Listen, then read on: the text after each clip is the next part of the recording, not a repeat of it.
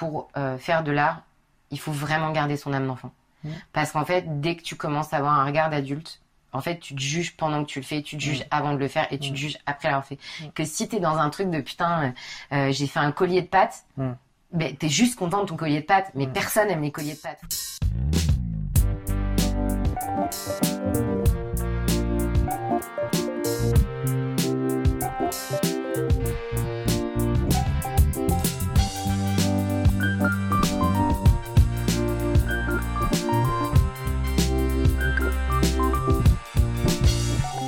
Bienvenue, je suis Nicolas Galita et tu écoutes le syndrome de la page noire, le podcast où je vais à la rencontre de personnes qui font de l'art, qu'elles se définissent d'ailleurs ou non comme artistes. On discute de manière libre autour des enjeux de la création artistique, euh, comment trouver l'inspiration, comment garder la motivation, et puis comment gagner de l'argent quand on est artiste, puis plein d'autres sujets. Cette semaine, j'accueille Lucille Dominchak, qui est musicienne et qui m'a rendu l'immense honneur et l'immense service surtout d'inaugurer ce podcast. On a parlé entre autres de la différence entre faire de l'art et avoir du succès, euh, de l'importance de la contrainte pour stimuler l'inspiration, et puis du rapport entre l'art et l'enfant interne. Je sais que c'est le moment où je suis censé te dire de t'abonner quelque part, mais au moment où j'enregistre ça, je n'ai pas la moindre idée d'où je vais héberger ce podcast, ni de ce que ça va donner. Alors je te souhaite tout simplement une bonne écoute. Euh, pour commencer, euh, j'aimerais qu'on que tu racontes un peu comment comment on s'est rencontrés. Parce que Nous. il y a des gens qui nous écoutent qui nous qui Ok. nous connaissent pas. Comment comment on est venu à se rencontrer toi et moi, tu te rappelles? Bah bien sûr que oui, comme si c'était hier. Euh, on s'est rencontrés il y a trois ans et demi maintenant, euh, quand Oh, je passais des entretiens pour rejoindre l'école du recrutement. Euh, t'es la dernière personne que j'ai rencontrée dans un bar. Déjà, entretien improbable pour moi à l'époque, dans un bar, à 19h, autour d'une bière, et où tu m'as posé des questions pendant 4 heures qui m'ont fait faire euh, des insomnies après. Pourquoi? Bah parce que du coup, tu as posé des questions tellement pertinentes sur le sens de la vie et qu'est-ce que je fous euh, dans le recrutement euh, que ça m'a perturbée et j'ai décidé de rejoindre l'école du recrutement. en vrai. Et déjà à l'époque, tu me disais que tu voulais chanter. Ouais, déjà à l'époque, toutes les questions que tu me posais, c'était donner des cours de chant, chanter, faire de la musique, euh, propager la musique, partager la musique, avoir du temps pour faire de la musique Mhm. et aider les gens à être bien dans leur travail, quand même. Il y avait Ouais. cette partie-là aussi qui était déjà présente, quoi. Mais euh, ouais, et c'est comme ça qu'on s'est rencontrés. Et du coup, après, on a travaillé ensemble pendant pendant, Pendant deux ans. pendant deux ans, et t'es parti euh, pour pour faire une école de chant, De musique. de musique. Ça Ouais. donnait quoi? Eh ben, euh, c'était intense. Euh, J'étais surexcitée euh, de fou parce qu'en fait, je me suis dit, je rejoins un truc qui ressemble à la Star Academy. Et moi, je suis génération Star Academy, tu vois. Et je me Ah, suis dit, waouh, c'est trop génial. Toute la semaine, je vais faire que ça, que de la musique, que, enfin, chanter, apprendre la guitare, apprendre le piano, le solfège, Mm. chanter, chanter, chanter, chanter, chanter. Et, et en fait, du coup, je me suis mis une pression de malade en me disant, en Ah. fait, j'ai un an pour euh, apprendre tout ce que je veux apprendre sur la musique. Et à la fin de cette année-là, euh, je suis prête à présenter ma musique au monde. Ah donc t'as fait vraiment un truc avec beaucoup d'espoir et. Ouais, euh, avec beaucoup de pression et d'attente, Mhm. mais vis-à-vis de moi-même et vis-à-vis de l'école aussi, mais surtout vis-à-vis de moi-même en me disant cette année, faut pas que tu la perdes, c'est la chance de ta vie, Mhm. elle se présentera qu'une fois, tu te rends compte, tu as l'opportunité de faire ce que même toi t'osais pas rêver il y a euh, quatre ans quand tu parlais avec, euh, enfin trois ans quand tu parlais à Mhm. Nicolas et tu disais oui, non mais je le ferai un jour, peut-être plus tard. Et, euh, et au final, euh, c'était euh, c'était dingue d'être dans une classe avec que des gens qui font de la musique. Euh, mais aussi t'atterris parce que tu dis mais en fait pourquoi je suis là? Parce que moi euh, j'ai quasiment jamais fait de scène euh, je fais que je suis entre guillemets que interprète euh, je compose pas j'écris pas et en fait je suis dans une formation auteur compositeur interprète Ah, et les gens autour de toi étaient comme toi ou euh, et pas du tout euh, non, tous, ils avaient déjà des projets. Il y en a qui avaient déjà sorti des albums, il y en a qui avaient déjà sorti des EP, il y en a Mm. qui avaient des 30, 40 dates Mm. euh, par an, tu Mm. vois. Et moi, j'étais là en mode, ouais, j'ai fait... euh, J'avais fait en tout, à ce moment-là, je sais pas, peut-être 4 scènes ouvertes entre mes 16 et mes, euh, et mes 27 ans. Ouais, Tu ça vois remontait du coup. Et, et, et du coup, t'as un gap d'expérience, en tout cas de mon ressenti, et je me disais, mais qu'est-ce que, qu'est-ce que, enfin, comment je vais gérer ce truc où il y a des, effectivement, des semi-professionnels, voire des professionnels de la musique autour de moi.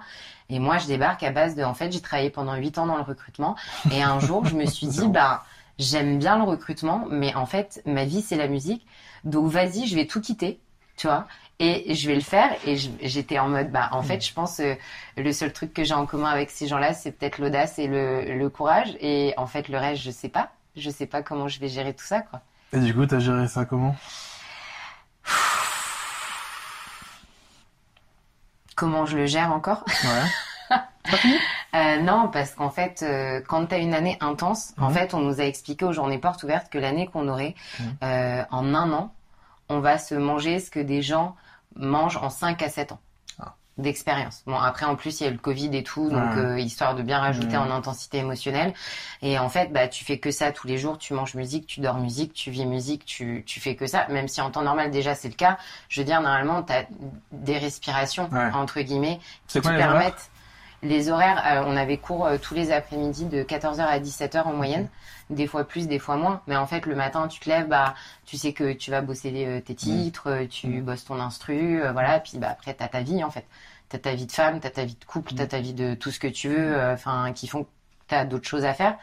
Et, et je pense j'avais un peu idéalisé le truc de, en fait, je vais faire que ça et oublier tout le reste, genre ma vie sociale, ma vie de, à l'époque, ma vie de couple, euh, enfin tout, tout va être vraiment que autour de ça. Et en fait, du coup, c'est pas bon du tout parce que euh, euh, pour revenir à ta question de comment je l'ai géré, euh, déjà, je me suis retrouvée face à moi de ah ouais, je vais devoir monter sur scène toute seule dans Ouais. une semaine.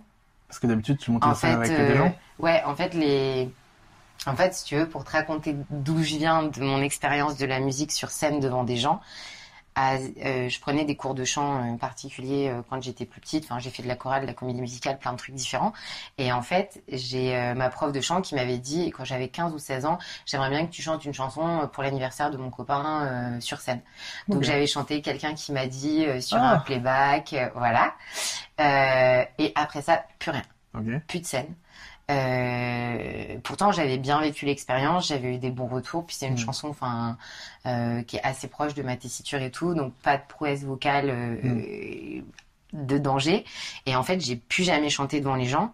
Euh, à part euh, dans des formations chorales où du coup t'es es dans la masse puis je me plaçais toujours du côté des voix hommes Mm. comme ça j'étais sûre d'être vraiment dans la masse et d'être vraiment euh, plus dans mes graves qu'autre chose et euh, après, je suis arrivée à Paris, j'avais complètement arrêté la musique pendant quatre ans. Et en fait, pendant ce temps-là, je disais que j'adorais chanter, mais quand on me demandait de chanter, genre, je physiquement, il se passait plus rien. Tu sais, la métaphore du lapin euh, qui passe devant des phares. Ouais. Genre vraiment, tu vois, c'est que même, euh, bah toi tu connais la plupart de mes amis, mais même euh, même eux en fait quand ils me disaient viens, ch- bah chante-nous un Mhm. truc, je te trouvais mais les pires excuses euh, et même si par exemple j'avais un peu bu dans le noir, les yeux Mhm. fermés, retournés, euh, une fois j'ai dû leur faire un extrait de Fly Me to the Moon Mhm. au bout de deux ans et demi où je les Mhm. connaissais euh, pétrifiés dans un coin de rue à Châtelet euh, en disant euh, bon comme ça ils m'ont entendu chanter, ils me foutront la paix, tu vois. Du coup, t'as as eu de la pression d'entourage de, de ça?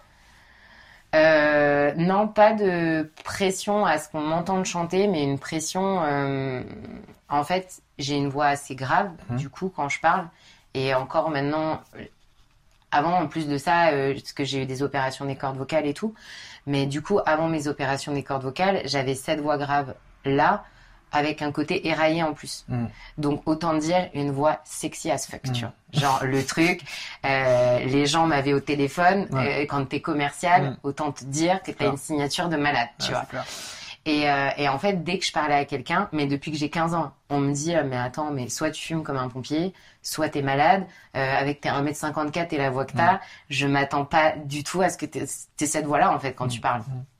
Et, euh, et tout le temps, on me disait, putain, mais tu dois trop bien chanter. Euh, Avant même que je dise que j'aimais la musique et que j'aimais chanter, on me disait, mais tu dois avoir une voix de malade quand tu chantes. Genre, tu dois avoir une voix de ouf, euh, tu devrais trop chanter du Mm. jazz. Et puis, alors, moi, à l'époque, j'avais pas du tout une culture jazz. Je me la suis créée ces dernières années, tu vois. Mais j'étais en mode, ouais, c'est un truc élitiste de gens euh, qui fument Ouais, des cigares et qui boivent du whisky. Et genre, euh, moi, la musique, pour moi, c'est pas ça, en fait, Ouais. tu vois. Et du coup, depuis, j'ai appris pourquoi le jazz, d'où venait le jazz et pourquoi la Mm. pop, et, et voilà. Mais du coup, à force qu'on me dise tout le temps, tu dois avoir une voix de ouf quand tu chantes, quand je disais, bah, ça me fait trop plaisir parce que, euh, bah, c'est mon rêve, euh, bah du coup, je me disais ils vont avoir des attentes de ouf. Ah Et oui, en t'as fait- l'impression dans l'autre sens. T'as l'impression dans que les l'autre gens, sens. ils, ils Ouais. s'attendent à fasse un truc de ouf et du Ouais. coup, euh, je vais pas les Et savoir. du coup, euh, moi qui me suis jamais dit ouais je chante de ouf ou je chante comme Mm. une merde ou voilà après t'as fait des cours de chant forcément t'as une technique t'as une respiration t'es posé mais par contre les gens vu que dès qu'ils t'entendent parler ils te projettent Mm. une voix un peu suave un peu sensuelle une voix grave J'avoue. une voix de jazz des chanteuses de jazz Mm. enfin t'as quand même des références euh, voilà que t'écoutes du jazz ou pas et t'es là en mode ben je sais pas si je veux de cette pression là en fait Mm.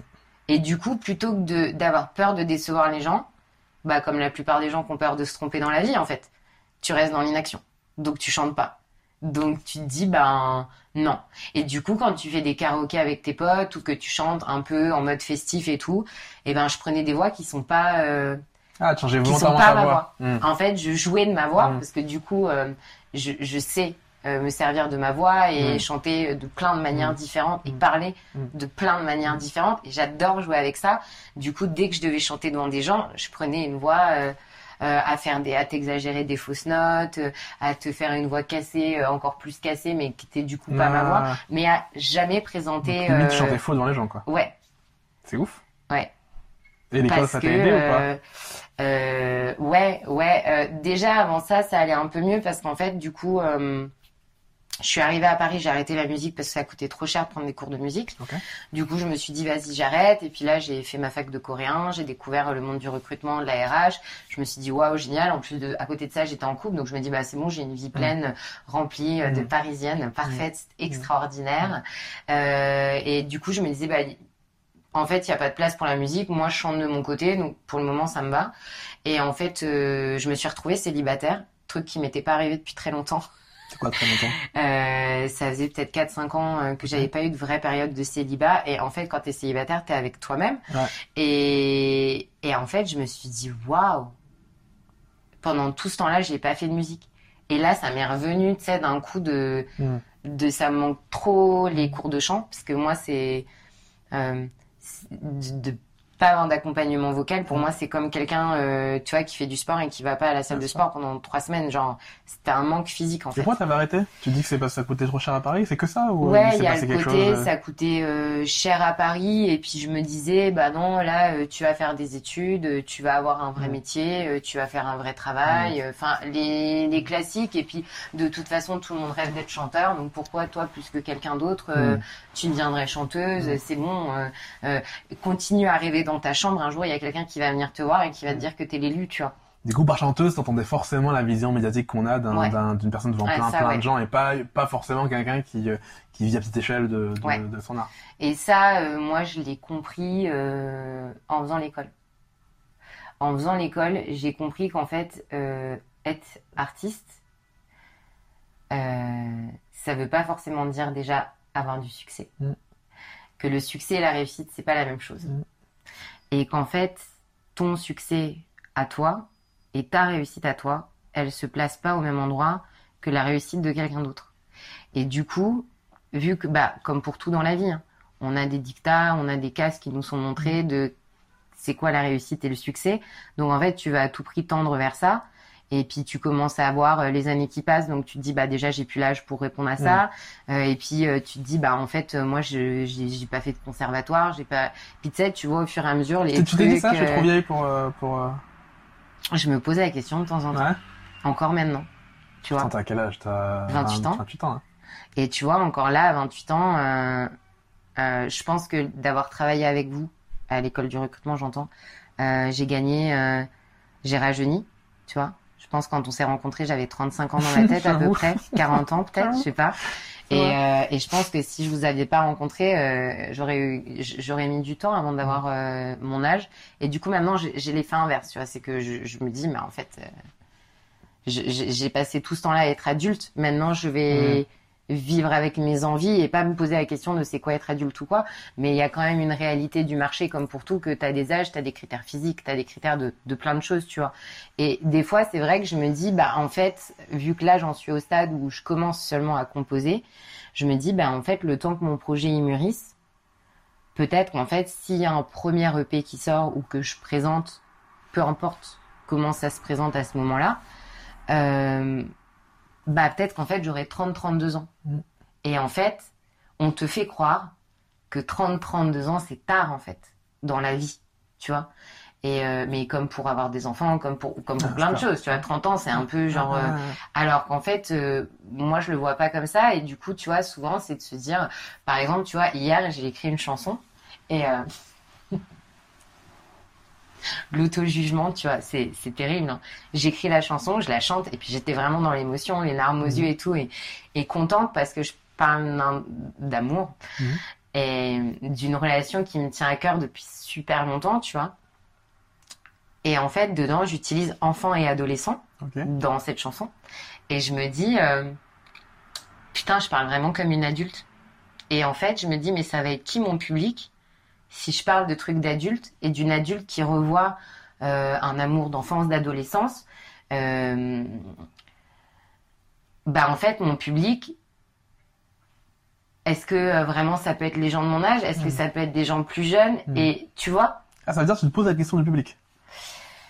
Bah, ça va être alors, infernal. Moi, si j'écrivais en me posant la question de, de qui me lit, ce serait infernal. Je pourrais pas écrire. J'arrête de le faire. J'apprends à arrêter de le faire. Après, je pense que parce que mon parcours, euh, toi, euh, RH, euh, commercial, recrutement, moi j'ai une pensée, j'avais en tout cas une pensée purement stratégique du monde et de la Mhm. vie. Donc tout, tout, tout, Mhm. tout ce que je faisais, tout ce que je disais, la manière dont je mangeais, la- tout, tout est stratégique, Mhm. tu vois. J'étais dans un stade quand on s'est rencontrés dans ma vie où, euh, mais même mes, mes, toutes mes, alors pas mes relations amicales euh, sincères, tu vois, mais tout était stratégique. C'était si je vais travailler dans telle entreprise, je sais que derrière, j'obtiens ça, ça, ça, ça, Mm. ça, je développe tel réseau, je fais plan, tel quoi. truc. Mm. Tout, tout était euh, organisé et j'y arrivais super bien parce que j'ai eu la vie dont je rêvais à 15 ans, euh, à, à 26 ans. Donc, Mm. a priori, c'est que j'avais vraiment bien euh, ce truc de stratégie, sauf qu'en fait, C'est quoi la vie dont tu rêvais? Parce que tu chantais pas, du coup. Bah parce que pour moi, ça faisait pas partie de ma C'était réalité. pas dans, c'était pas pas euh, possible. Et du coup, c'était, euh, je suis parisienne, je suis propriétaire de mon appartement, je suis autonome financièrement, et euh, si demain je vais créer ma boîte, j'ai les compétences et le réseau pour créer ma boîte. Mm. Tu vois. Et euh, et c'est trop cool, tu vois, parce que du coup, vu que je l'ai fait à 26 ans, bah j'ai tout le reste de ma vie pour faire autre chose. Et en l'occurrence de la musique. Raconte-moi à quel moment t'as- tu t'es dit euh, non mais ok euh, j'ai le package moi j'appelle ça le package euh, Ouais. appartement machin etc Ouais. Euh, j'ai le package mais c'est pas ça qu'il me faut il faut que je revienne à mon, à mon à mon amour de la musique tu t'es levé un matin c'était comme ça il y a eu un process Alors, je pense déjà, et, ben, et de toute façon, je le cite, c'est pas pour faire ta promo en permanence, mais quand même. Déjà, je pense que la rencontre que j'ai eue avec toi, elle a vraiment amorcé un changement Mm. Euh, sur la manière de me dire, en fait, je peux avoir de la place pour d'autres choses. Mm. Euh, après, je travaillais quand même beaucoup, donc en dehors des cours de chant, je m'autorisais pas forcément autre chose. Et en fait, le jour où j'ai signé le con- où j'ai eu le compromis en mode c'est bon, t'as l'appart, à ce moment-là, j'étais en couple Mhm. en plus. Euh, donc j'étais en plus en phase avec mon coming out. Euh, je venais d'adopter mon chien, euh, qui était aussi un de mes. Donc j'ai le package et là j'en parle avec mon meilleur ami et et il me regarde. On était en train de boire un verre en terrasse et tout. Enfin, tu vois. Pour donner un peu le contexte de film, la petite terrasse parisienne, tu vois, euh, t'as t'as des longs débats philosophiques avec tes amis et tout, bref. Et il me regarde, il me dit c'est ouf meuf, tous les objectifs que tu t'étais fixés, tu les as atteints et t'as 26 ans. Et il me regardait, tu sais, avec euh, des yeux qui brillaient, ah lui, De, il, euh, il était content tu vois, de euh, putain meuf. Mm. Enfin, c'est-à-dire que t'es venu à Paris Mm. en mode de, voilà et c'est bon, tu l'as quoi. Et en fait, et de te le dire, je, re- je ressens à nouveau l'émotion et, et ça m'émeut de ouf, tu vois.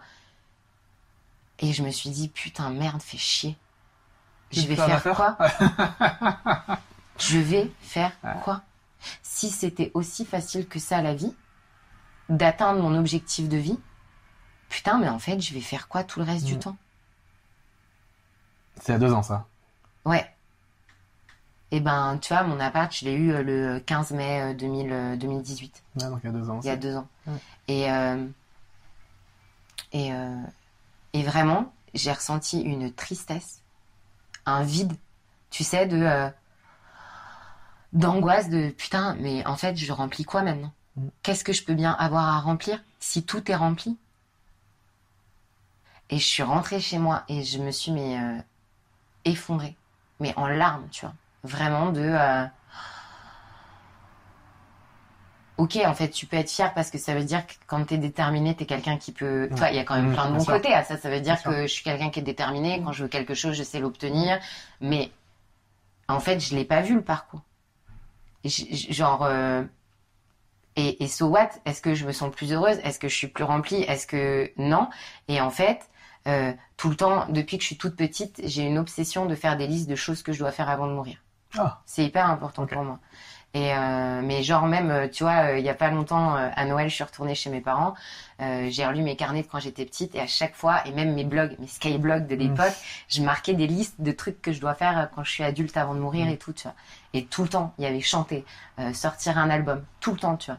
Et même encore euh, pendant ces péri- cette période où je construisais le package idéal, j'avais encore ce truc. De toute façon, je peux pas mourir Tant que j'ai pas chanté. pas tant que j'ai pas sorti, je sais pas, un EP, un CD, un single, on s'en fout de la forme que ça prend, un vinyle, une cassette, si la cassette elle revient, et j'espère qu'elle reviendra, on s'en fout, tu vois. Mais tout le temps, c'était... euh, Et, et là, en fait, je me suis dit, ok, mais en fait, faut que tu chantes.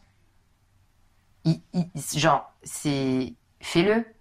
C'est ta thérapie, c'est, tu sais, quand tu sors de tes cours de chant, t'es sur un nuage et tout, donc même si t'adores ton taf, même si t'adores ta vie, tout, mais chante, quoi, chante. Quand tu dis chante, tu veux dire produit quelque chose de musical. C'est pas juste chanter en cours de chant, c'est avoir un. un- Euh, à ce moment-là, je sais pas si je voyais euh, le package musical entre guillemets, mais c'était déjà de chanter devant des gens. tu vois. Ok. De, ah, c'est de ça. déjà Ok. de d'arrêter de dire Mm. je vis Mm. pour le chant et je Mm. chante devant personne. Parce que c'est quand même gênant. Mm. Tu sais, de dire mon objectif, je sais pas, c'est comme quelqu'un qui te dirait euh, mon objectif dans la vie c'est d'être en couple et que la personne elle n'ait jamais fréquenté personne, euh, elle te dise euh, non je veux pas rencontrer, je veux pas de rendez-vous arrangé et qu'elle te dise en plus de ça non je vais pas aller sur Tinder, je vais pas aller sur Mythique, je vais rester tout seul dans ma chambre. Je vais rester allongé dans mon lit et je vais attendre que potentiellement euh, la femme ou l'homme de ma vie arrive, tu vois. Je prends mes notes parce que je voulais te montrer que j'avais déjà écrit pour te montrer Ouais. à quel point t'es pas la seule à un écrivain qui n'écrit pas. Ouais. Ah, ça, pour le coup, l'écrivain qui écrit pas, c'est, euh, on passe tous par là. Tu peux Ouais. pas, tu peux pas faire autrement. Au début, tu vas, sauf les gens qui sont très chanceux, tu Oui. passes par un côté. Moi, c'est pareil. J'ai eu des, des années où je, où je disais que ce que j'adorais, c'était écrire. Mais Alors, je pas. conscientisais pas comme toi en mode, euh, il faut à tout prix que. Euh, et en plus, j'ai eu un truc, moi, c'est que j'ai vite écrit un livre. Euh, Esquisse d'une goutte de vie sur ma, sur mon- c'était un livre nul, hein, mais sur, euh, à, à 16-17 ans. Ouais. Et du coup, j'ai fait ça. Et après, euh, Tu t'es dit c'est bon, c'est fait. euh, Je, je me suis pas dit euh, consciemment, tu vois, mais j'ai abandonné un peu l'écriture et, et, et donc, toi, t'étais une chanteuse qui, qui, qui chantait pas. Ouais. Et t'as eu le déclic de revenir à la chanson. Ouais. Ça s'est passé comment? Dans la douleur. Parce En que t'as ton pote, ok, qui Ouais. fait, euh, Ouais. tu percutes. Putain, je me rends compte qu'en fait, à chaque fois qu'on a des prises de conscience, c'est quand même dans des moments où on est vachement en train de s'infliger des trucs qui nous conviennent pas. Quoi. C'est vrai? Euh, en fait, j'avais euh, mis une annonce sur euh, Zikinf pour c'est un site spécialisé sur les rencontres de musiciens. Ok. Et en fait, tu peux trouver des instruments, des cours et des groupes de musique, Ah, des partenariats et tout. J'avais eu Ah un oui. groupe, ouais, deux groupes. J'avais eu un groupe de hard rock Ah. metal j'ai oublié. Et après, en fait, euh, bah quand euh, je suis partie, de toute façon, c'est un secret pour personne. pas chanter du, du, du hard rock. Bah écoute, en fait, j'en écoute pas et en vrai, euh, c'est assez kiffant à chanter. cool. Les techniques vocales qui sont demandées et tout, c'est assez impressionnant et euh, et, et je, je pense que c'est une expérience que j'aimerais bien retenter sérieusement, Cool. tu vois. Je dis pas que je vais faire du métal parce que de toute façon, a Ah. priori, euh, Ouais. quand on me voit et quand on connaît mes références musicales, on se doute que je vais pas produire du métal, mais c'est un truc que j'aimerais bien explorer. Puis c'est pas la première fois qu'on me proposait de faire du hard rock metal, Ok. donc euh, voilà. Et en fait, euh, bah du coup, quand je suis partie, euh, quand j'ai fait mon burn-out, euh, j'avais mis une annonce sur Zikinf en disant que je voulais quand même construire un projet musical, en me disant en fait. euh, le seul truc que j'ai jamais fait, c'est peut-être le seul truc qui va me sortir la tête de l'eau. Mm. Donc, euh, ok, je vais trouver un groupe. Et d'habitude, je répondais toujours à des annonces, en fait, euh, de groupes qui cherchaient des chanteuses, interprètes, etc., où il n'y avait pas de création. Euh, parce que ça me faisait trop peur de me dire faut que j'écrive que ce soit Mm. en anglais ou en français en français on n'en parle même pas genre je t'aurais dit c'est mort Mm. à l'époque en anglais je disais ok pourquoi pas essayer d'écrire en anglais et tout et euh, et là je m'étais dit bah je vais inverser les positions et moi je vais dire ce que je cherche où j'en suis et être honnête sur le fait que j'ai pas d'expérience, que je sais pas ce que je veux faire comme Ouais. musique, mais je veux faire de la musique, il faut que je fasse de la musique. Donc en fait, si toi aussi t'es ok pour faire de la musique, viens on fait de la musique et on s'en fout. Et en fait, du coup, il y a un batteur qui avait répondu à mon annonce. Donc a priori, batterie voix.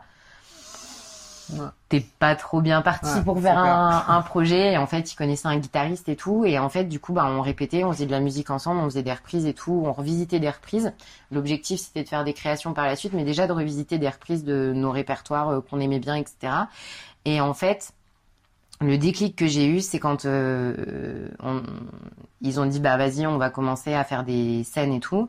Et je leur ai dit par contre, enfin moi j'ai pas à chanter, donc en fait on peut pas commencer devant des gens, on peut pas commencer à faire des contrats payés euh, si je sais pas ce que je vaux devant un public euh, gratuit Mm. et déjà devant des gens. Mm. Tu vois, c'est-à-dire que même mes copines euh, de l'époque, je m'avais pas entendu chanter. Je crois qu'elle m'avait non, elle m'avait jamais entendu chanter. Sérieusement, je veux dire. Ouais. Tu sais, quand tu Ouais, mets de l'émotion, quand ouais. t'es, Mm. tu vois, Mm. elle m'avait jamais entendu chanter. Pourtant, elle me soutenait, elle me disait, si tu veux devenir chanteuse, vas-y, deviens chanteuse, mais deviens chanteuse, quoi. Mm. Genre, euh, pas ce truc là que tu fais, c'est-à-dire rien, tu vois. Ouais. Et euh, du coup, on fait, euh, je leur dis, donc du coup, je veux faire une scène ouverte, euh, une ou deux chansons, euh, guitare-voix, un truc simple, efficace et tout, hyper emballé, ils étaient à fond, ils étaient au taquet de ouf et tout. Et là, euh, au final, ça a pas du tout été guitare-voix, on a fait de la musique assistée par ordinateur, on a fait un petit micmac et tout. On arrive euh, à un bar euh, à Pigalle euh, qui fait des, des scènes ouvertes tous les jeudis, et là, j'étais mais dans un état, mais je sais pas, peut-être sûrement le même état que t'as euh, avant de cliquer pour envoyer un mail ou un lien ou, ou genre tout ton corps euh, il est euh, il est pétrifié mais tu sais qu'il faut que tu ailles parce que Ouais. ça vaut tellement le coup. Et euh, donc on y va. Et je chante. Et en fait c'était hyper ambivalent. C'est ça le mot? Ouais je pense.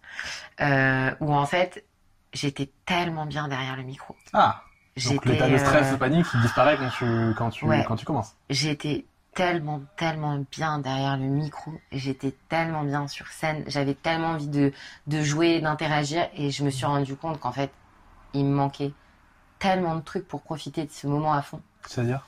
De compétences, d'expérience, de compréhension, de, de, de plein de choses. Euh, C'est-à-dire Parce que tu dis que tu kiffes, pourquoi tu dis qu'il te manque des trucs pour kiffer? Bah en fait, vu que je l'avais jamais fait, je n'osais pas regarder les gens, par exemple. Ah, Je fixais un point. Tu vois, moi qui suis plutôt quelqu'un d'à l'aise euh, Ouais. en société, en public, et je peux prendre la parole devant euh, 50, 100 personnes sans problème. Là, euh, j'étais en mode ok, euh, euh, j'avais peur des temps, euh, j'avais peur de, de, de me tromper dans les paroles, Mm. euh, et puis je sentais pas d'interaction avec les personnes qui avaient derrière moi, Mm. euh, de chaleur humaine. Mm. Et pour moi, la chaleur, c'est genre hyper important.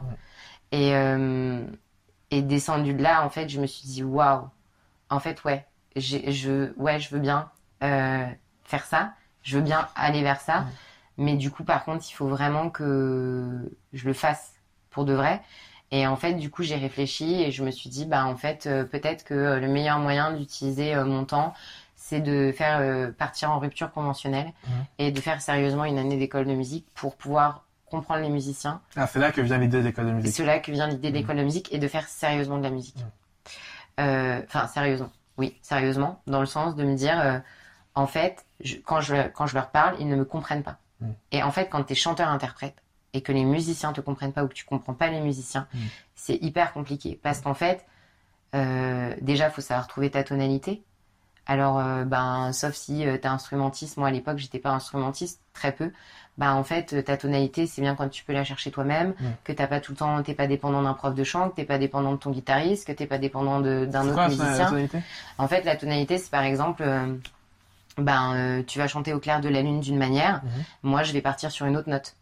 Et en fait, le fait que ce soit pas la note de base, ça veut dire qu'il faut transposer tout le morceau. Hmm. Tu vois, c'est comme une traduction en fait entre l'anglais et le français, sauf que là c'est entre deux notes différentes. C'est comme ça que je l'expliquerai de manière euh, la plus simple possible. Et euh, moi, on me disait c'est quoi ta tonalité? J'étais en mode ben je sais pas, je vais te chanter la chanson. Mm. Et on me disait bah tiens peut-être t'es en do. Ouais, d'accord, je suis en do. Et en fait, Mm. sauf que bah une fois que tu apprends à comprendre tout ça, bah quand tu parles avec tes musiciens, et, et encore, j'aime pas l'expression tes musiciens parce que c'est pas ma position, mais les musiciens avec lesquels tu travailles et les musiciennes, bah en fait, euh, si tu sais de quoi tu leur parles, Mm. eux aussi se sentent plus en confiance et du coup tu vas plus loin dans la musique, tu tentes plus de trucs, Mm. Tu- vois. Et je me suis dit, ok, donc là maintenant, faut que j'apprenne le rythme, euh, faut que j'apprenne le solfège, faut que j'apprenne l'expression scénique, euh, faut que j'apprenne euh, comment me choisir un répertoire qui correspond à ma voix. Et je me suis dit, ok, qu'est-ce qui existe? En fait, il y a des diplômes reconnus par l'État euh, qui te permettent d'être euh, auteur, compositeur, interprète certifié. Ok. Et je me suis dit, bah, vu que quand même je suis une meuf euh, de la stratégie et de l'organisation, je vais pas prendre une école qui est pas reconnue par l'État. De toute façon, ça sera plus euh, valable quand je vais expliquer aux gens mon projet, etc. Bon, au final, j'ai jamais passé euh, du coup l'assertif parce que Covid et, et, et plein d'autres euh, plein d'autres raisons. Et c'est là où je me suis dit, ok, je vais le faire sérieusement. Et en fait, du coup, tu regardes les formations et il y a marqué euh, personnes qui veulent devenir, euh, qui veulent se professionnaliser dans la musique. Et c'est là, en fait, que tu réalises que toi-même, tu actes le fait que ça devienne le centre euh, de ta vie, quoi. Et le fait Voilà. de dire je suis un artiste, je suis une artiste. Ouais, ça, euh, je le bossais déjà euh, un peu quand on me disait tu fais quoi? Mm. Tu sais, de, tu sais, ça pique, mais tu dis, je suis chanteuse. je suis artiste. Tu vois, mais même maintenant, j'ai encore, euh, tu vois, quand on me dit tu fais quoi dans la vie, au début, je rigole, je dis rien. Mhm. Et je rigole moi-même et je dis non, euh, je suis en train de construire mon projet musical. Ah, T'as pas du euh, mal à l'assumer devant les gens, ça veut dire. Ouais, en fonction. Pardon, en fonction des gens, j'ai encore un petit peu de mal euh, à l'assumer, ouais. Mais parce que j'ai rien à. Pour le moment, tu vois, j'ai euh, deux vidéos de reprise sur ma chaîne euh, Mhm. YouTube euh, qui, à mon avis, vont pas rester longtemps parce que plus moi j'avance sur mon projet de création et, et, et plus je me dis qu'on n'est pas sur la bonne direction euh, visuelle, euh, instrumentale et tu vois, là c'est le côté stratégie après qui revient encore. Et euh, mais non, ouais, j'ai du mal, tu vois. et J'y réfléchissais hier matin en marchant et je me dis, en fait, maintenant, si on me demande, je vais dire que je suis musicienne. Parce que c'est un statut, une posture qui me convient mieux que dire je suis chanteuse. J'ai toujours peur quand je dis je suis chanteuse, euh, qu'on imagine, je sais pas, la, la nana qui a un rêve irréalisable, enfin, tu vois. Mais tant que moi je vois le fait d'être chanteuse comme ça, j'irai pas bien loin, tu vois. Donc Ouais, je sais qu'il faut que je travaille sur ça, mais du coup, j'y vais étape par étape. Parce qu'au final, euh, le... moi pareil, c'est un déclic que j'ai eu, mais en, en fait, c'est ce que je disais tout à l'heure, tu peux être euh, chanteur, écrivain, sculpteur, sculptrice, enfin ce que tu veux, euh, sans, sans être euh, Oui. une méga star, tu vois, juste en, C'est ça. en- Tu vois, là aujourd'hui, j'écris tous les jours. Je suis pas une méga star, Oui. mais j'écris tous les jours. C'est ça. Euh, mais n'empêche, quand on y réfléchit, t'as encore une chanteuse qui chante pas, mine de rien. Comment ça Qu'est-ce qui fait, qu'est-ce, qu'est-ce qui empêche que tu, ok, t'as fait l'année d'é- d'école, qu'est-ce qui t'empêche de, de vraiment euh, produire? Il y a un truc qui bloque quelque part. On exagère, bah, tu chantes pas, tu vois, t'as fait des scènes ouvertes, t'as, t'as deux, trois Ouais, trucs sur. YouTube, mais bon, je sens qu'il y a un truc qui... Euh, en fait, c'est un problème auquel j'ai souvent fait face. Euh, tu vois, j'apprends à, à jouer des reprises à la guitare. Parce Mhm. que la guitare, à la base, c'est pas du tout mon instrument. Euh, donc, j'apprends vraiment la guitare tous les jours. Je fais de la guitare. J'ai appris à aimer la guitare. Genre, je suis en kiff Cool. de sentir les vibrations de la guitare. Genre, j'ai l'impression de vivre un moment de ouf avec elle, tu vois, quand je joue. Mais du coup, je fais des reprises et au bout de deux, trois fois où je la fais et une fois que je la maîtrise au bout de quelques semaines, bah, en fait, ça me fatigue. Et en fait, je sais pas quoi présenter parce que quand je présente des reprises, euh, il y a un décalage. Enfin, je, il y a un truc qui se passe pas. Et du coup je me dis bah ça veut dire que j'ai envie de faire mes propres chansons. Et en fait j'ai commencé à faire mes propres chansons il y a deux semaines. Pourquoi aussi tard? Enfin, je veux dire, pas aussi tard, parce que c'est pas une histoire de, de timing, mais Ben, qu'est-ce qui fait que dans toute ton année d'école, tu t'es pas... pression de ouf. C'est la pression. pression de ouf. De voir ce que les autres faisaient de voir la qualité de ce qu'ils font de voir euh, l'aboutissement de ce qu'ils font. Euh, moi j'étais en mode bah attends mais moi je sais pas quoi raconter quoi. Tu vois? Et puis je suis quelqu'un qui est hyper optimiste et du coup j'ai les problèmes des optimistes c'est euh, mais ma- tout va tellement bien dans ma vie qu'est-ce que je vais raconter? Ah, tu vois? L'inspiration, du coup. Ouais. Et en fait, euh, j'avais juste pas l'espace mental. Et maintenant que j'ai l'espace mental euh, physique, Ça veut dire quoi, t'avais pas l'espace mental? Ben, je pense que c'était une technique de défense de toujours trouver autre chose à faire. Mm. Que de me poser devant une feuille. Parce qu'en Mm. soi, si tu veux écrire et composer, le- seul secret, c'est d'être devant un instrument et une feuille. Enfin, tu vois, tu, enfin, il y a des gens, tu marches dans la rue, tu vois, ça m'est déjà arrivé d'avoir des, des idées de phrases, de regarder quelqu'un dans le métro et d'avoir un Mm. truc qui vient. Mais jamais je suis revenue sur mes textes, tu vois. Mm. Jamais tout ce que j'ai écrit, je me suis dit, vas-y, je vais revenir dessus et je vais l'écrire.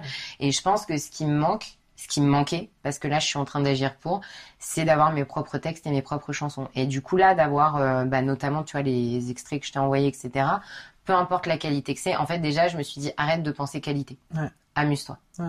Amuse-toi. Kiffe le, bah, ce truc Ouf. débile que tout le monde, je dis débile parce que ça m'énerve moi-même de le citer, c'est kiffe le chemin, en fait. Ouais.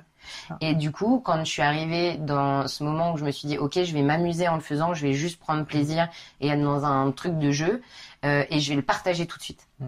Et du coup, je me suis mise à l'envoyer à plein de gens de mon entourage, comme ça, Euh, mais à chaque fois des personnes différentes au hasard, euh, donc du coup pas forcément des amis, Mm. parce que bah, c'est toujours biaisé de demander euh, le retour de tes amis, donc de demander un peu à des gens différents, à des musiciens, des musiciens professionnels, etc. Et du coup, euh, vu que là, je reviens de trois semaines où j'étais à Avignon et où je m'occupais de Airbnb pour un couple d'amis et tout, et ben j'ai fini par dire au Airbnb, ouais, ça vous dit, euh, j'aimerais bien vous faire écouter euh, mes chansons. Et du coup, je leur ai chanté une ou deux des chansons, tu vois, que j'ai composées. Et, et j'ai fait pareil quand mes amis sont venus passer un week-end à Avignon. Je leur ai dit, bah, est-ce que je peux vous faire écouter Donc, je commence à chanter. Tu vois, je suis au, Ouais. je fais le pas. Et comment t'es senti quand tu as fait écouter à des gens, finalement? C'est dur, pas dur euh, C'est ouf. C'est ouf? C'est. euh, Je me remets dans l'émotion pour essayer de la décrire. Euh, En fait, tu as rien que de t'en parler, j'ai envie de le faire. Je- je- C'est hyper contradictoire parce que t'as peur, mais une fois que tu te lances, bah t'es trop content. Ah, C'est clair. En fait, c'est, je pense que dès que t'es dans la, comme un enfant, je pense que c'est, en fait, je m'en rends compte maintenant que pour euh, faire de l'art, il faut vraiment garder son âme d'enfant. Mm. Parce qu'en fait, dès que tu commences à avoir un regard d'adulte, en fait, tu te juges pendant que tu le fais, tu te juges avant de le faire et tu te juges après l'avoir fait. Que si t'es dans un truc de putain, euh, euh, j'ai fait un collier de pâtes, ben, t'es juste content de ton collier de pâtes, mais personne aime les colliers de pâtes. Faut arrêter, tu vois. Ah, c'est, c'est c'est clair, personne c'est clair, c'est aime, clair. aime les colliers de pâtes. Et euh, ou peut-être euh, oui des gens mais c'est rare et du coup en fait je pense que quand tu montres ce que tu fais faut te mettre dans la démarche de je vais vous montrer comment je fais le collier de pâtes et je vais vous Mhm. montrer le collier de pâtes et si t'es dans ça alors tu kiffes et du coup après euh, je dis si je suis ouverte ou pas à avoir des feedbacks et quel type de feedback Ah, je suis ouverte avant à avoir c'était c'était Ouais. vrai. parce que en fait euh, j'ai remarqué que quand une chanson vient d'être faite en tout Mhm. cas moi quand je viens de faire une chanson Mhm. En fonction de depuis combien de temps je la travaille et je la chante euh, je peux prendre très violemment tous les retours. C'est-à-dire même positifs je vais attendre que les gens me disent meuf c'est exceptionnel ce que tu viens de faire. Mais parce que toi ce qui est exceptionnel pour toi c'est pas la chanson. C'est le fait que tu l'aies fait c'est déjà exceptionnel. Mhm. et en fait moi j'en suis encore à la phase où j'ai besoin d'encouragement et du coup euh, je préfère être honnête dans tu vois quand j'interagis avec les gens Mhm. en fonction de, du stade de maturité où j'en suis sur mon recul de dire je suis encore dans une phase d'encouragement donc euh, euh, je veux, des fois même je vais dire je veux pas de retour Hmm. ça m'arrive d'envoyer et de dire je veux pas de retour c'est juste moi en fait qui partage pour moi pour mon ma construction personnelle tu vois et euh, et du coup euh, du coup tu te sens bien en fait quand tu fais ça et tu vois ça le- quand je l'ai fait euh, le début de la chanson parce que du coup je fais jamais du premier coup tu vois je fais les premières notes je fais la première phrase Mhm. je me stoppe je me juge Ok. j'ai mon petit dictateur interne euh, qui vient dire Ouah, ton placement et t'as oublié de respirer t'es pas du tout dans les Mm. t'es pas en train de partager en fait t'es en train de t'écouter enfin Mm. Tu vois tout ça qui vient. Et du coup là j'arrête et je me dis ok respire reviens dans euh, le partage je crois. Et du coup dès mais comme pour tout dans la vie en fait. Dès que tu partages euh, ben c'est forcément cool en fait ce qui se passe. Peu importe derrière si la personne elle aime ou pas. Et puis j'avoue moi j'ai un côté euh, qui va peut-être me jouer des tours un jour je sais pas. J'ai le côté de je suis quelqu'un qui est assez qui apprend à cultiver l'auto encouragement du coup Mhm. et du coup euh, avant d'accueillir un retour déjà je me félicite en interne j'en parlais avec une copine tout à l'heure je disais j'ai mon public interne Mhm. qui me dit tu l'as fait en fait peu importe la qualité de ce que tu viens de faire Comment déjà tu l'as fait. Et avant, ça pouvait m'arriver, par exemple, de dire euh, au moins tu l'as fait, mais de bâcler. Toi, par exemple, à l'école de musique, euh, je demandais en début d'année, je demandais toujours à passer la première. J'allais la première Mm. euh, en cours d'expression scénique Mm. ou en cours de chant. J'allais la première, je le faisais et je me disais c'est bon, c'est fait. T'es débarrassé. hein. Mais du coup, tu, nourris, tu te nourris pas des conseils, Mm. tu prends pas le temps de regarder euh, les autres gens de la classe, tu prends pas le temps de te poser, enfin, tu vois. C'est fou, bah, c'est un peu contradictoire avec le fait que tu me dises que t'as un dictateur interne qui te juge. T'as à la fois un dictateur interne qui te juge, à la fois... euh, Bah, mais je pense que tous, on doit avoir ça. Mm. Tu vois Je pense que, mais pour tout dans la vie, en fait, c'est euh, c'est comment, euh, bah, comment tu gères euh, tes, tes, tes petites voix internes, en fait. Mm. Et je pense qu'il y a des moments où ton dictateur, il va te sauver. Mm. Et il y a des moments où c'est ton public interne qui va te sauver. Mm. Mais si t'as que un public interne,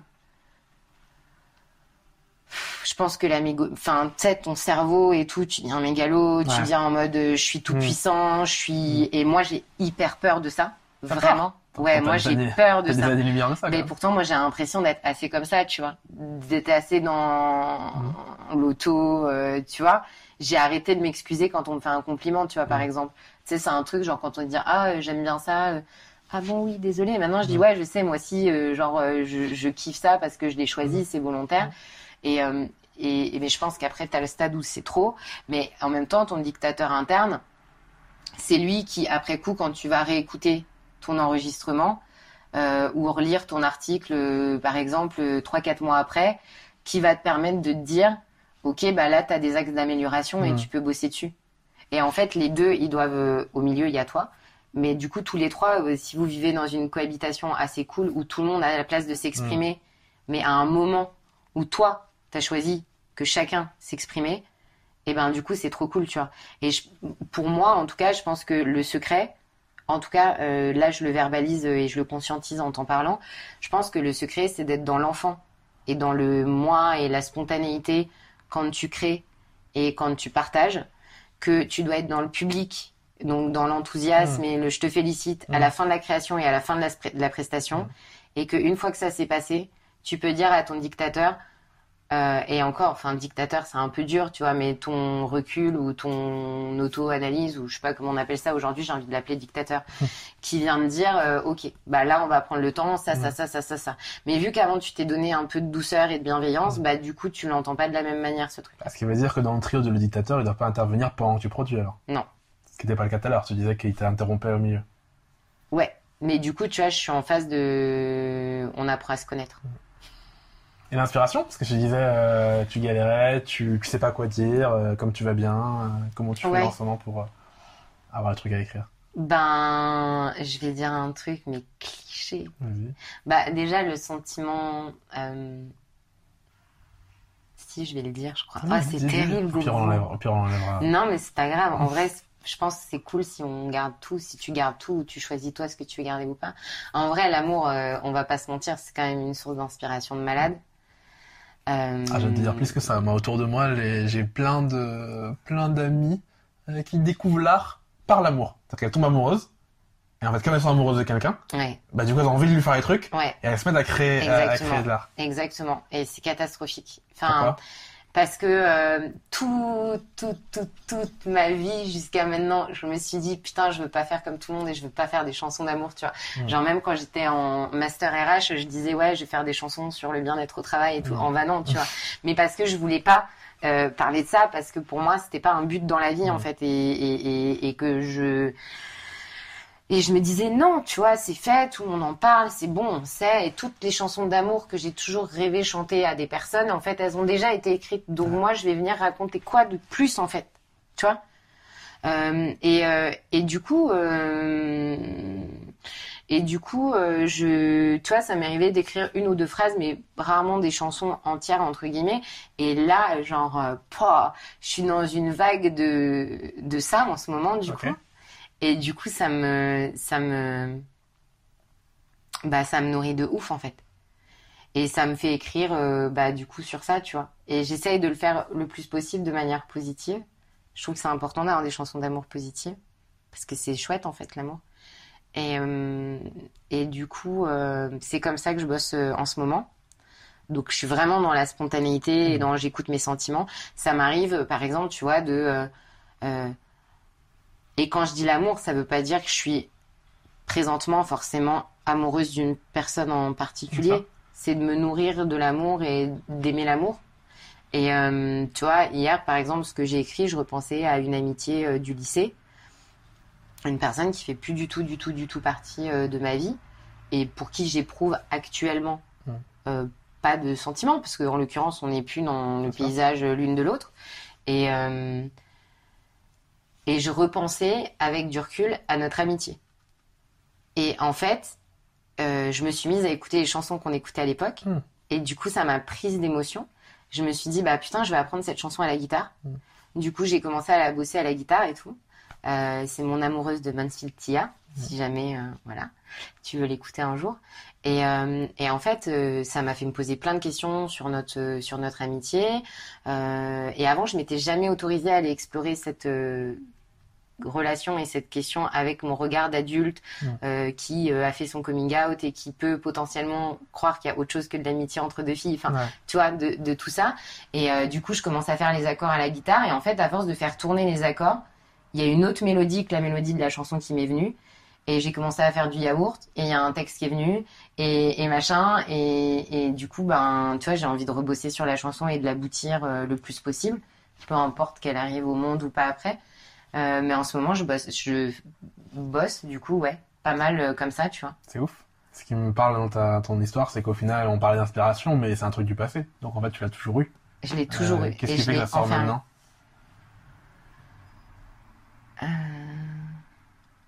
Bah, je pense que pour le coup d'avoir été dans une relation où je pouvais pas exprimer euh, mes amours passés, Mm. euh, ça me donne envie de revisiter tout ça, Mm. déjà. Et, euh, et en fait, je suis dans une phase où j'ai décidé de... Ça va être hyper paradoxal ce que je vais dire. J'ai envie d'arrêter de bloquer ce qui vient. Ok. En fait, euh, quand j'ai des émotions négatives, je les bloque. Mm. Systématiquement, je bloque. C'est, euh, ça n'existe pas. Je suis quelqu'un d'optimiste, je suis quelqu'un qui prône l'amour, qui prône le partage. C'est, je suis limite dans un dictat euh, de l'amour et de la positivité, tu vois. Euh, je, je comprenais pas les gens qui pouvaient aller mal jusqu'à il y a peu de temps. Enfin, tu vois, tout ça pour moi c'était hyper abstrait. Genre quelqu'un qui me disait je suis en dépression, j'étais en mode bah easy, sors de ta dépression, tu vois. Ça, je vois. Et, euh, et du coup, maintenant, quand ça vient, j'accueille et je me laisse pleurer. Mm. Et, le, et tu vois, là, d'avoir été seule, et je pense que d'avoir été seule à Avignon pendant quelques semaines, Mm. et vraiment seule, avec que euh, des instruments, mon chien, et, et, et pas de possibilité de regarder de films, euh, pas de Netflix, tout ça, bah en fait, tes émotions, elles viennent en fait. Et du coup, ça Tu veut dire qu'il faut créer un cadre. Moi, c'est ce que j'y crois beaucoup. Moi, je crois pas à l'inspiration. Tu balades dans la rue. Je crois qu'en fait, le plus dur, c'est euh, c'est te poser, te forcer à, à, à rien faire d'autre, à être seul avec toi-même. Et, et comment tu fais du coup pour avoir cette discipline? Et ben, quand tu arrives à l'avoir? Alors, euh, avant pas. Du coup, c'est pour ça que je faisais rien. Après, il y a eu l'école. En vrai, euh, ils nous ont donné plein de techniques, tu vois. Ah. Alors, en fait, euh, euh, notamment la contrainte. En fait, l'art nécessite de la contrainte. C'est ce qu'on nous disait tout le temps. Et qu'en fait, bah, notamment quand tu veux écrire tes propres chansons, la feuille blanche, horrible, tu Mhm. vois. Et en fait, il y a plein de techniques qui existent pour déjà que la feuille blanche, elle n'existe pas.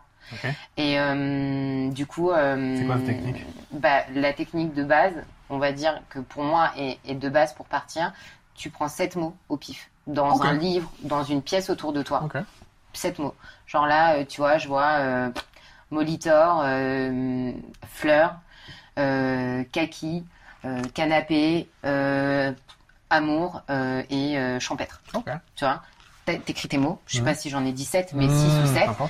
Et en fait, de là, tu te, tu t'imposes une forme, donc euh, de rime, euh, de métrique. Mhm. Euh, et en fait, tu pendant une heure, tu fais que ça. Mhm. Mais tu as un chronomètre, c'est-à-dire que tout est coupé, tu as un chronomètre, et à la fin, tu lis ton texte à vote. Ok.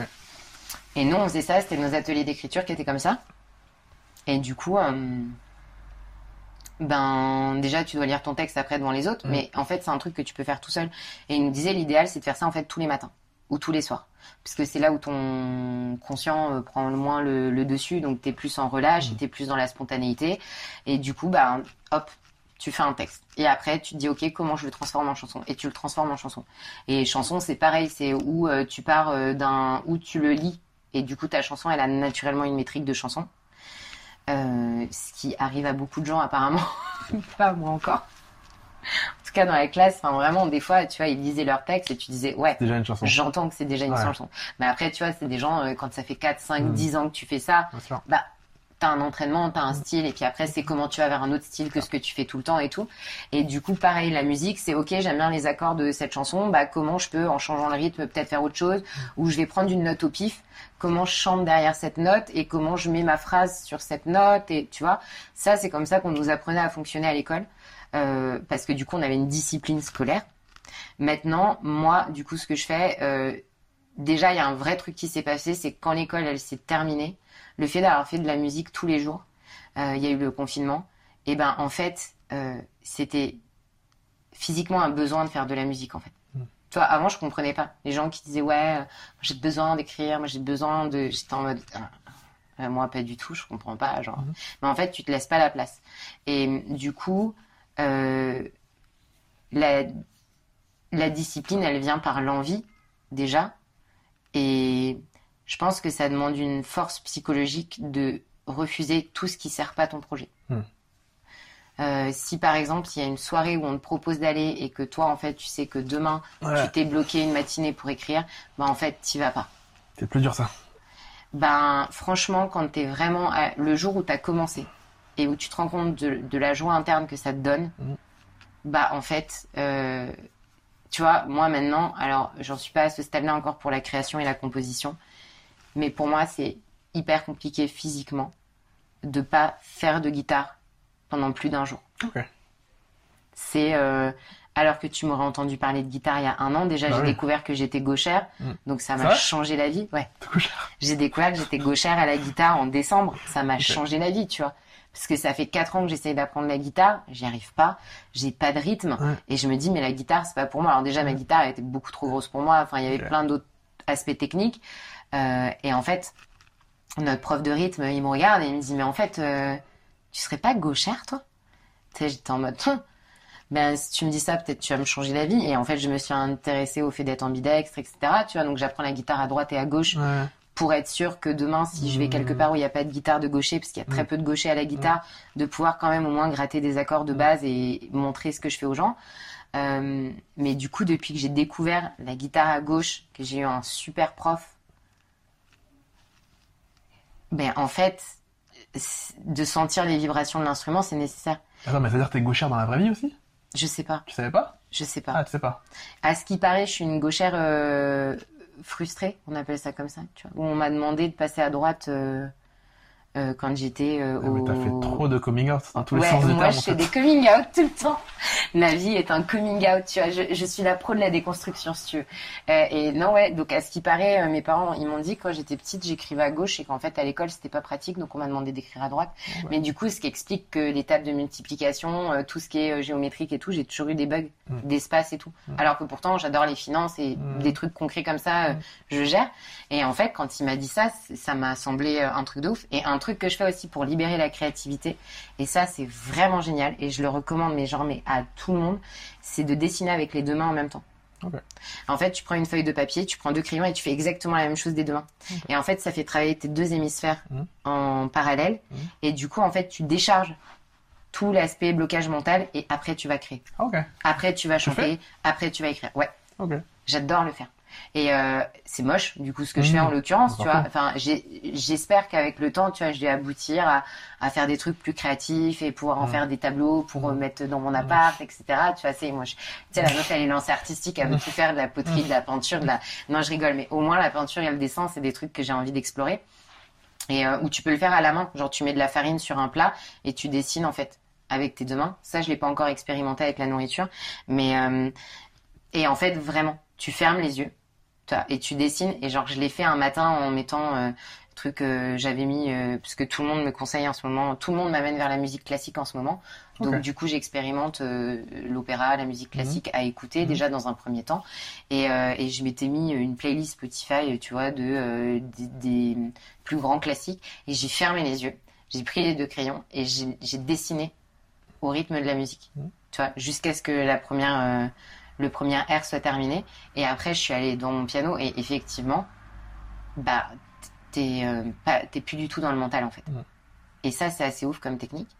Euh, et après, pour la discipline, euh, je pense qu'il faut avoir un environnement propice, que ce soit par le temps, par euh, tes amis, par tes ressources financières. Je pense que du coup, tout ça, ça demande une vraie réflexion en amont. C'est le cas là ouais. Bah moi, par exemple, tu vois, pour continuer ça, tellement là, j'ai aimé être seule, euh, je vais quitter Paris pour l'hiver. Mhm. Je vais aller m'isoler, euh, je sais pas où encore. Je vais pas décider de la ville, mais je vais aller dans un endroit proche de la nature. Et euh, je vais partir euh, tout l'hiver là-bas. On verra où c'est, tu vois. Et, et faire que ça. Et couper du lundi au vendredi euh, les réseaux, Mhm. tout, et- tout ce qui vient de Mhm. l'extérieur, à part les vidéos de développement personnel et de bien-être, Mhm. mais parce que ça, c'est mon, c'est ma récréation à moi, tu vois. Et, et faire que ça. Pour me mettre dans une discipline extrême. Ouais. Euh, extrême, quoi. Mais je pense que la discipline, elle vient par commencer à faire, en fait. Et que une fois que tu commences à faire, en fait, bah, t'en prends tellement de plaisir que Ouais, inspiré. c'est naturel. Tu vois, quelqu'un qui découvre le yoga et qui adore le yoga, bah, en fait, tous les matins, elle fait ses salutations au soleil, Mm. ou il fait ses salutations au soleil. Bah là, en fait, ça devient pareil, en fait. Ça devient une hygiène de vie. Et en fait, c'est plus de la discipline. C'est quel une impact hygiène de bien-être. Quel impact ça a eu sur tes. euh, Tu dis il faut dire dans des soirées, ça, ça a eu un impact sur tes, sur tes potes, tes proches, ton entourage? Bah après, on est en période de confinement et tout, donc c'est un peu, tu vois, post-confinement et tout, c'est un peu particulier, mais non, pas du tout. En fait, je suis tellement alignée et sereine avec ce que je fais Mhm. Que quand je dis aux gens, bah non, je viens pas parce que, euh, je sais pas, euh, j'ai envie de faire de la musique ou quoi, ben, on me dit rien, tu vois. Je pense qu'en fait, à partir du moment où t'es sûr de toi, t'es aligné et t'es pas dans la peur de dire non, bah en fait, les gens en face, ils acceptent. Tu vois. Moi, demain, tu me dis, bah écoute, euh, je suis désolée, on avait prévu de passer la soirée ensemble, mais là, j'ai vraiment, je ressens l'inspiration de relire Mm. un article ou de relire mon livre. Bah, en fait, si sincèrement je suis dans l'amour de qui t'es et je te soutiens, bah je vais l'accueillir et je vais Mm. t'encourager. Et je pense que du coup, les gens qui sont réticents à ça, bah clairement, ils ont rien à faire dans ta vie. Et du coup, le tri, il se fait aussi, tu vois. Et c'était le cas, c'était le cas ou pas du tout? Par rapport à la musique, non. Limite, en fait, c'était presque un soulagement euh, que je m'y mette enfin pour euh, Mhm. certaines personnes. Mhm. Euh, j'ai plus eu de réticence, en fait, quand moi, j'étais pas sûre de ce que je faisais, tu vois. Quand j'ai dit, je vais faire une école de musique et que j'étais pas alignée avec ça, les gens, ils me disaient, ah bon, parce que toi, tu veux en faire un métier, tu vois. Et quand on me disait ça, j'étais en mode, euh, je sais pas, oui, non, peut-être. En oui, fait, les retours oui, des gens oui, reflétaient oui. aussi ton propre, euh, Ouais. tes propres doutes doutes à toi en fait. Ouais. Tu vois. Et pareil, tu vois, euh, là, je me prépare psychologiquement au jour, euh, et c'est pour ça que j'envoie mes chansons avant qu'elles soient abouties. J'envoie des extraits, des trucs qui ressemblent à, enfin, vraiment, pas du tout des chansons, parce Mhm. que je me dis un jour, et limite, je l'espère, qu'on me dise, en fait, ce que t'as fait, c'est pourri, c'est de la merde, c'est, c'est- je veux pas écouter ça. Mhm. Parce qu'en fait, si toi, t'es aligné avec ce que tu fais, la personne, elle peut te dire que c'est pourri et tout. Mhm. Alors, il y a la critique constructive, mais il y a la critique du j'aime pas quitter. Et ce que tu fais, parce que du coup, ton art, c'est quitter, entre guillemets, enfin, ça parle quand même de toi. Et ben, faut s'y préparer, tu vois. Et si t'es aligné, bah, du coup, quelqu'un qui te dit j'aime pas, bah, tu diras ok, j'entends que t'aimes pas. Que si toi, t'es pas aligné, on te dit j'aime pas, et moi, ça a été mon cas toute l'année scolaire, euh, de dire bah, je jette la chanson. Mhm. Tu vois. Moi, on m'a déjà dit, par exemple, bah là, euh, ton vocabulaire, euh, peut-être tu pourrais le travailler un peu plus, c'est un peu bateau et tout. Et ben, la chanson, jusqu'à ce que là, tu vois, je sois toute seule à Avignon, je l'avais pas retouchée. Pendant six mois, je l'ai pas retouchée. Parce qu'une personne t'a dit ça? Alors que quand j'ai terminé cette chanson-là, j'avais les larmes aux yeux Mm. de me dire, c'est mon public euh, interne Mm. qui m'a dit, t'as terminé une chanson. On s'en fout du quand, pourquoi, comment. T'as terminé une chanson. Ça y est, t'as terminé ta première chanson où t'as fait le texte toute seule, Mm. t'as fait le, le piano toute seule, t'as fait les mélodies toute seule, et, et- et elle a une structure et- et elle tient debout. Et hop, t'as eu un retour manque de vocabulaire et t'as arrêté pendant Ouais. six mois. Et en fait, euh, je l'ai. euh, en fait, je me suis empressée. Je suis quelqu'un qui est. Donc, on l'aura compris beaucoup dans le partage, mais à tel point que j'ai du mal à garder les choses pour moi. Donc, mes émotions, ce que je vis, ce que je traverse, les rencontres, tout, je Mm. suis quelqu'un qui a beaucoup besoin d'en parler. Et je pense que ça aussi, ça joue sur le manque d'inspiration. C'est que plus tu donnes à l'extérieur, moins tu as à l'intérieur pour transformer ça en art ou en, en une matière Mhm. que tu peux transmettre différemment. Et, et du coup, j'étais, j'avais hâte de le faire écouter à, à cette personne-là. Et sauf qu'en fait, j'étais pas prête à avoir un autre tour que euh, je suis trop fière de toi, t'as fait ta première chanson. J'étais encore pour le coup, dans l'enfant qui veut être félicité. Mm. Sauf que cette personne-là, je l'avais pas prévenue Mm. et elle savait pas que c'est Mm. que c'était ce que j'attendais. Et là, ça a été hyper violent en fait.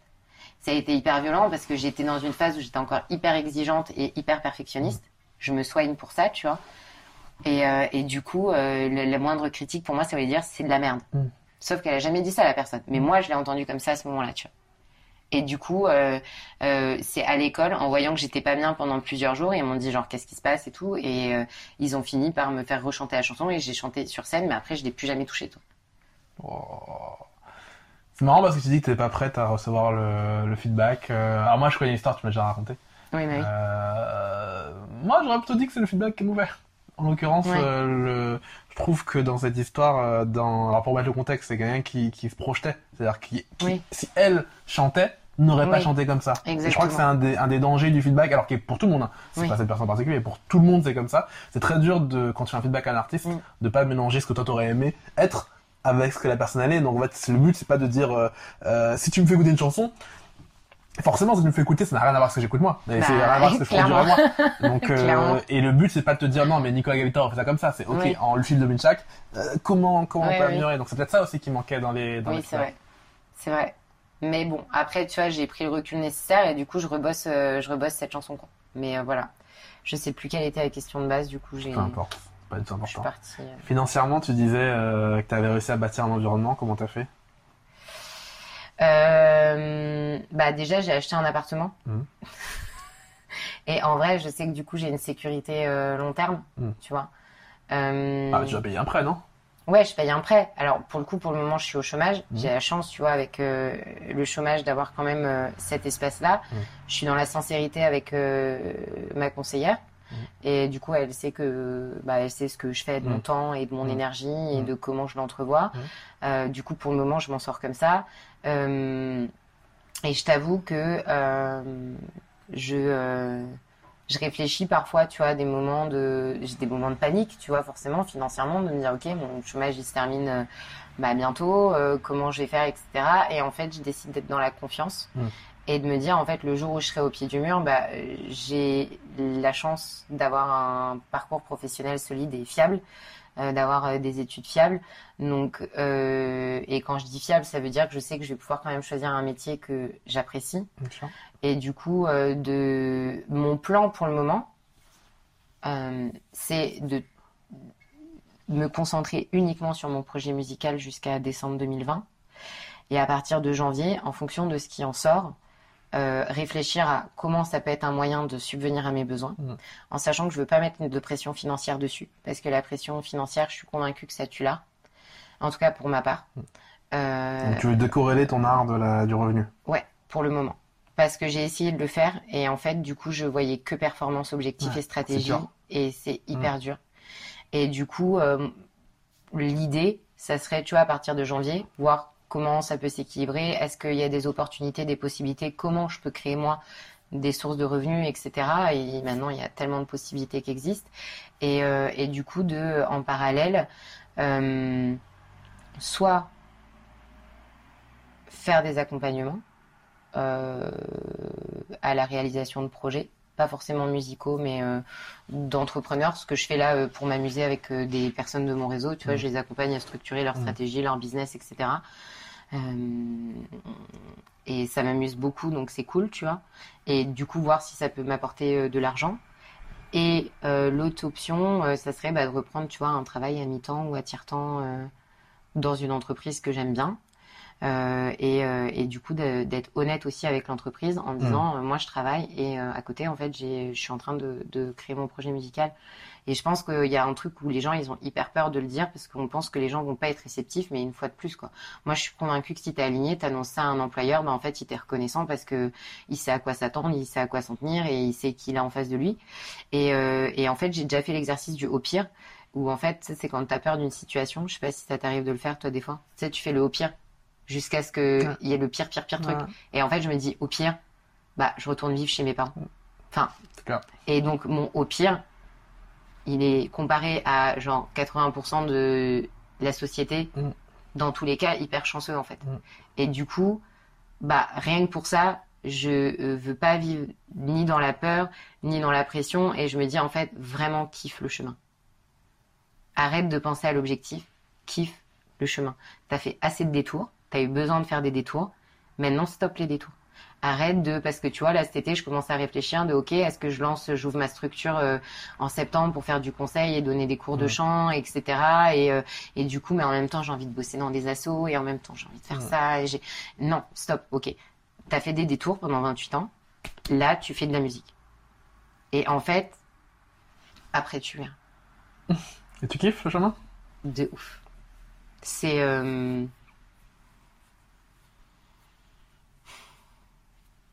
En fait, je pense que je me rends. Comment dire Limite, je me rends pas compte que je kiffe le chemin tellement en fait, j'apprends à être dans le moment Dans présent, dans ce que je fais, tu vois. C'est euh, et puis euh, tu vois, j'ai, je suis quelqu'un qui est vachement dans dans le, je me muscle pour ça. Et tu vois, j'ai plein d'exercices que je mets en place au quotidien. Par exemple, euh, je fais l'exercice de la, des gratitudes. Donc, une fois par jour, je me pose et je liste minimum 10 choses pour lesquelles je suis reconnaissante. Ou reconnaissante, ou fière, ou euh, n'importe, tu vois. Et du coup, ce qui fait qu'en fait, t'as jamais de mauvaise journée. T'as des mauvais moments dans ta journée, mais t'as pas de mauvaise journée, tu vois. Et du coup, je le fais vraiment par rapport à la musique, tu vois, de, bah pareil, de me féliciter, tu vois. Il y a deux semaines, je savais pas faire les barrés à la guitare. Donc les barrés, c'est quand t'as le doigt entier euh, qui appuie et tu fais ton accord. Je savais pas faire les barrés et en fait, tout le temps, je m'étais dit, je ferai jamais de morceaux avec des barrés. En une semaine, euh, j'ai appris à jouer un de mes morceaux préférés euh, à la guitare où il y a quasiment que des barrés dedans. Euh, alors je le plaque en accord, euh, tu vois, c'est une rythmique très basique, quoi. Mais en une semaine, j'ai appris à le faire. Et en fait, du coup, tu vois, les moments où je doute, eh ben, je reviens sur, en fait, ouais, regarde aussi tout ce que tu as parcouru, regarde tout ce que tu as fait. Enfin, et du coup, ce qui fait que tous les jours, j'apprécie le chemin, tu vois. Tu devais revenir euh, en, en arrière, tu vois la Lucille d'il y a quoi 4-5 ans? Tu dirais quoi? Ah, Il y a 4-5 ans, j'étais où? Tu vois, même euh, peut-être pas aussi loin, mais juste Ouais, euh, non, en mais haut, si, c'est intéressant. Toi, Je travaillais en cabinet tu, de euh, recrutement en plus il y a 4 ans. Tu, tu chantais, tu m'as dit t'arrives à Paris, t'arrêtes ouais. de chanter.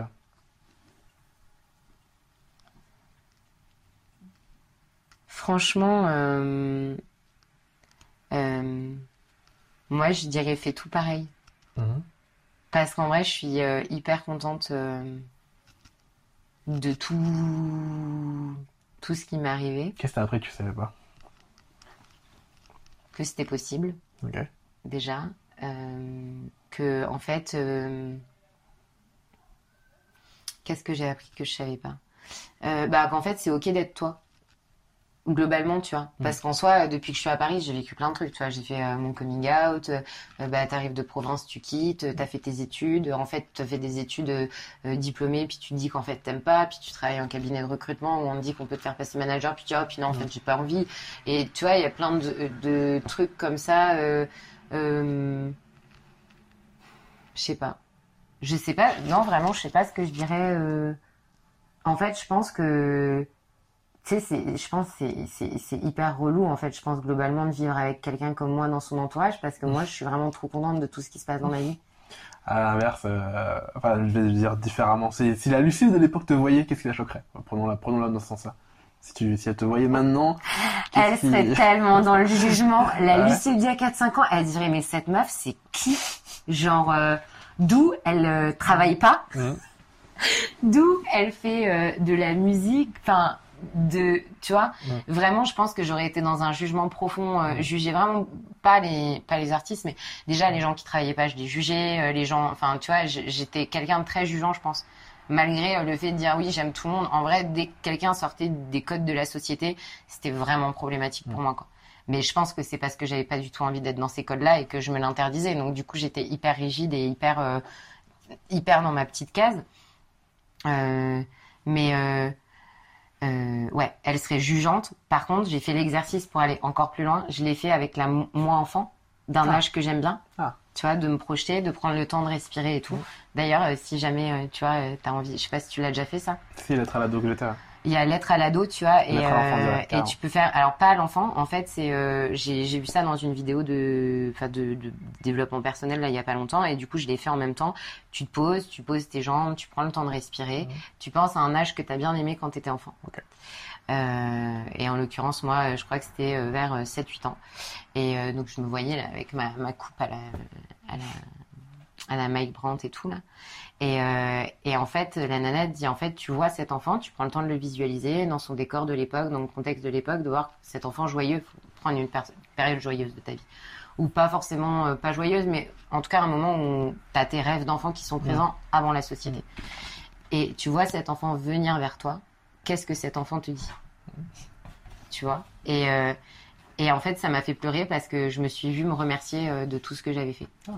Et d'avoir tout quitté pour faire de la musique. Et je pense que si cet exercice-là, par contre, à l'inverse, tu vois, j'avais fait il y a 4-5 ans, je pense que cet enfant-là, il aurait été méga en colère Ouais. et il m'aurait secoué en disant, mais en fait, tu te rends pas compte que là, t'es même pas vivante. J'avoue. Donc je pense que ça répond à ta question. Ça répond de ouf à la question. Ouais, je retiens que quand tu chantes pas, t'es pas vivante. Ouais. Et pourquoi le chant On a- on n'a pas, on n'a pas vu ça parce que t'as. Depuis le début, on parle comme si c'était une évidence, mais t'as toujours voulu chanter? Franchement, euh, pour faire la phrase basique de tout le monde, euh, ouais, je me souviens pas quand, comment. En fait, j'ai fait de la chorale euh, hyper rapidement, euh, toi, dès la primaire. Mm. Je- franchement, alors après, oui, il y a eu l'impact après, tu vois, quand j'étais un peu plus ado, de, bah, de la Starac et tout, qui te rend le truc Mm. plus plausible et possible. Mais franchement, même en primaire, tu vois, avec mes copines, on faisait des, on faisait des comédies musicales, on faisait des spectacles euh, de, de chorégraphie et tout. Euh, euh, je sais pas, ma mère, elle me disait que je chantais tout le temps. Alors moi, j'ai pas de souvenirs euh, plus que ça, mais euh, je sais pas pourquoi le chant. Je sais pas pourquoi. Si je te laisse la possibilité de parler, à- enfin de faire une chanson que tout le monde voit, tous les humains voient et, et entendent. Ah, on- pour les besoins de l'exercice, on dit que tout le monde comprend la, la langue que tu, Ouais. que tu chantes. Là, je te laisse, le, le- je te laisse écrire cette chanson. Elle parle de quoi Elle ressemble à quoi C'est quoi ton œuvre que tu aimerais que tout le monde euh, entende? Euh, Bah, je te le dis, moi, c'est un, je suis en train de préparer, j'ai en tête un livre qui s'appelle En couple avec moi-même. Euh, trop bien, je sais je pas me lis. Grave. Je sais pas encore euh, comment le faire parce qu'il me manque de, de, d'infos autres que juste ma propre expérience. Mais voilà, si je meurs avant d'avoir fait ça, je serais, je serais, alors, je serais pas deg parce que je serais mort, Ouais. mais t'as compris ce que je veux dire. Euh, ouais, j'ai trop envie de lire le livre. Euh, euh, si- j'avais une chanson, euh, elle fait danser. Ok, Les basses, elles sont méga intenses. ok. Euh, euh, je sais pas la langue. Hum, anglais et français, j'imagine. Euh, et en fait, euh, ça parle de l'amour de soi. Parce que en- je pense que j'ai envie.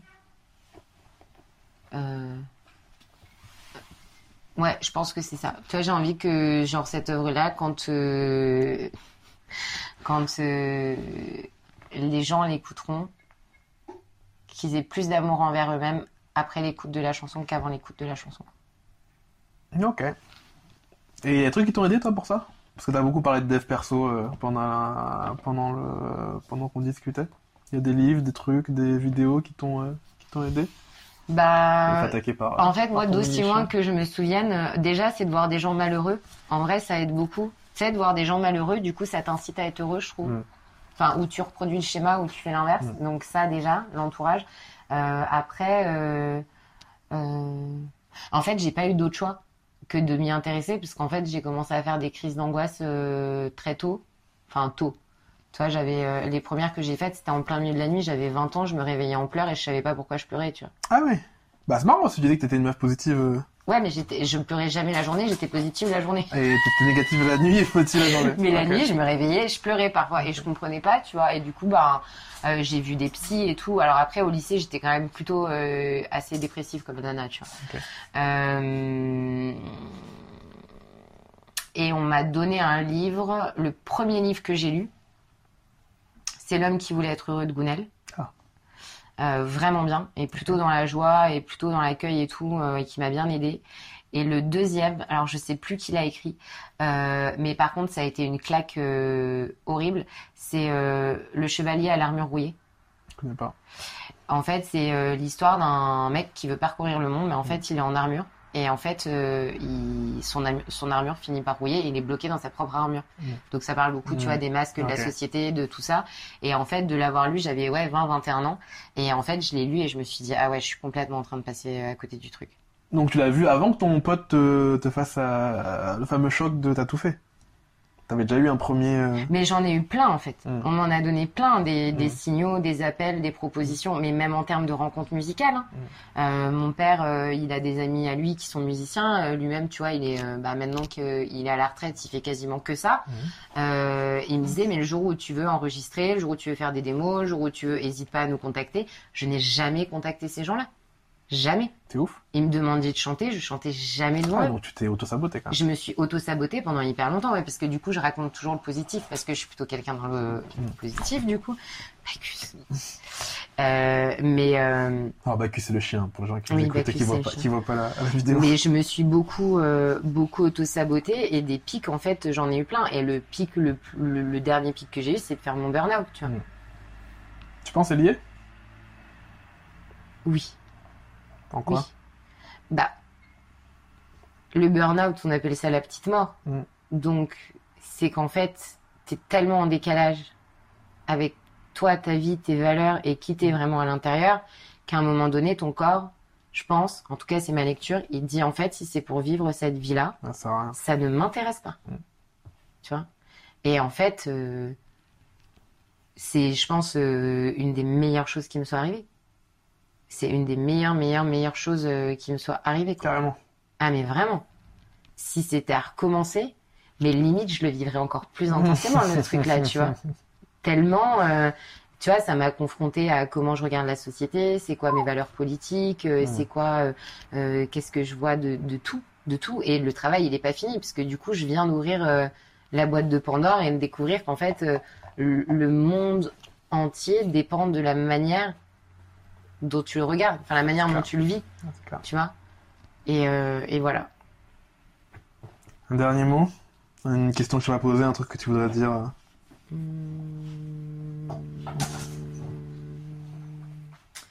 Un dernier truc.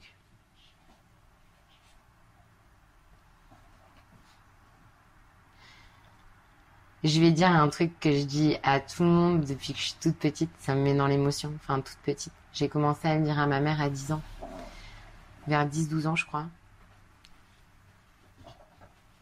Le jour où tu vas mourir et où tu seras dans ta tombe, il y a personne qui vient te remercier et te féliciter pour ce que t'as pas fait. Donc t'es obligé d'avoir la meilleure vie possible que tu as envie d'avoir. Et ce sera le mot de la fin. Voilà. Merci Lucie. Merci à toi. Merci d'avoir écouté cet épisode. Si tu écoutes ça, c'est que ça t'a tenu suffisamment en haleine ou que tu as eu la flemme d'arrêter le son parce que le bouton est trop loin. Euh, si par un hasard extraordinaire tu écoutes cet épisode alors que tu n'es pas abonné à l'atelier Galita, c'est le moment de me rejoindre. Tape atelier Galita dans Google et laisse ton email sur la page. L'atelier Galita, c'est mon espace de création. L'idée, c'est de t'envoyer une dose d'inspiration chaque matin dans ta boîte email. Il n'y a pas de thématique particulière, il y a juste une promesse, te proposer exactement l'inverse des actualités. C'est-à-dire que là où les actualités sont anxiogènes, éphémères et futiles, je te propose un contenu épanouissant, intemporel et utile. Ceci étant dit, je te dis encore merci de m'avoir écouté et à la semaine prochaine pour un autre épisode du syndrome de la page noire. D'ici là, garde la pêche et mange des poires.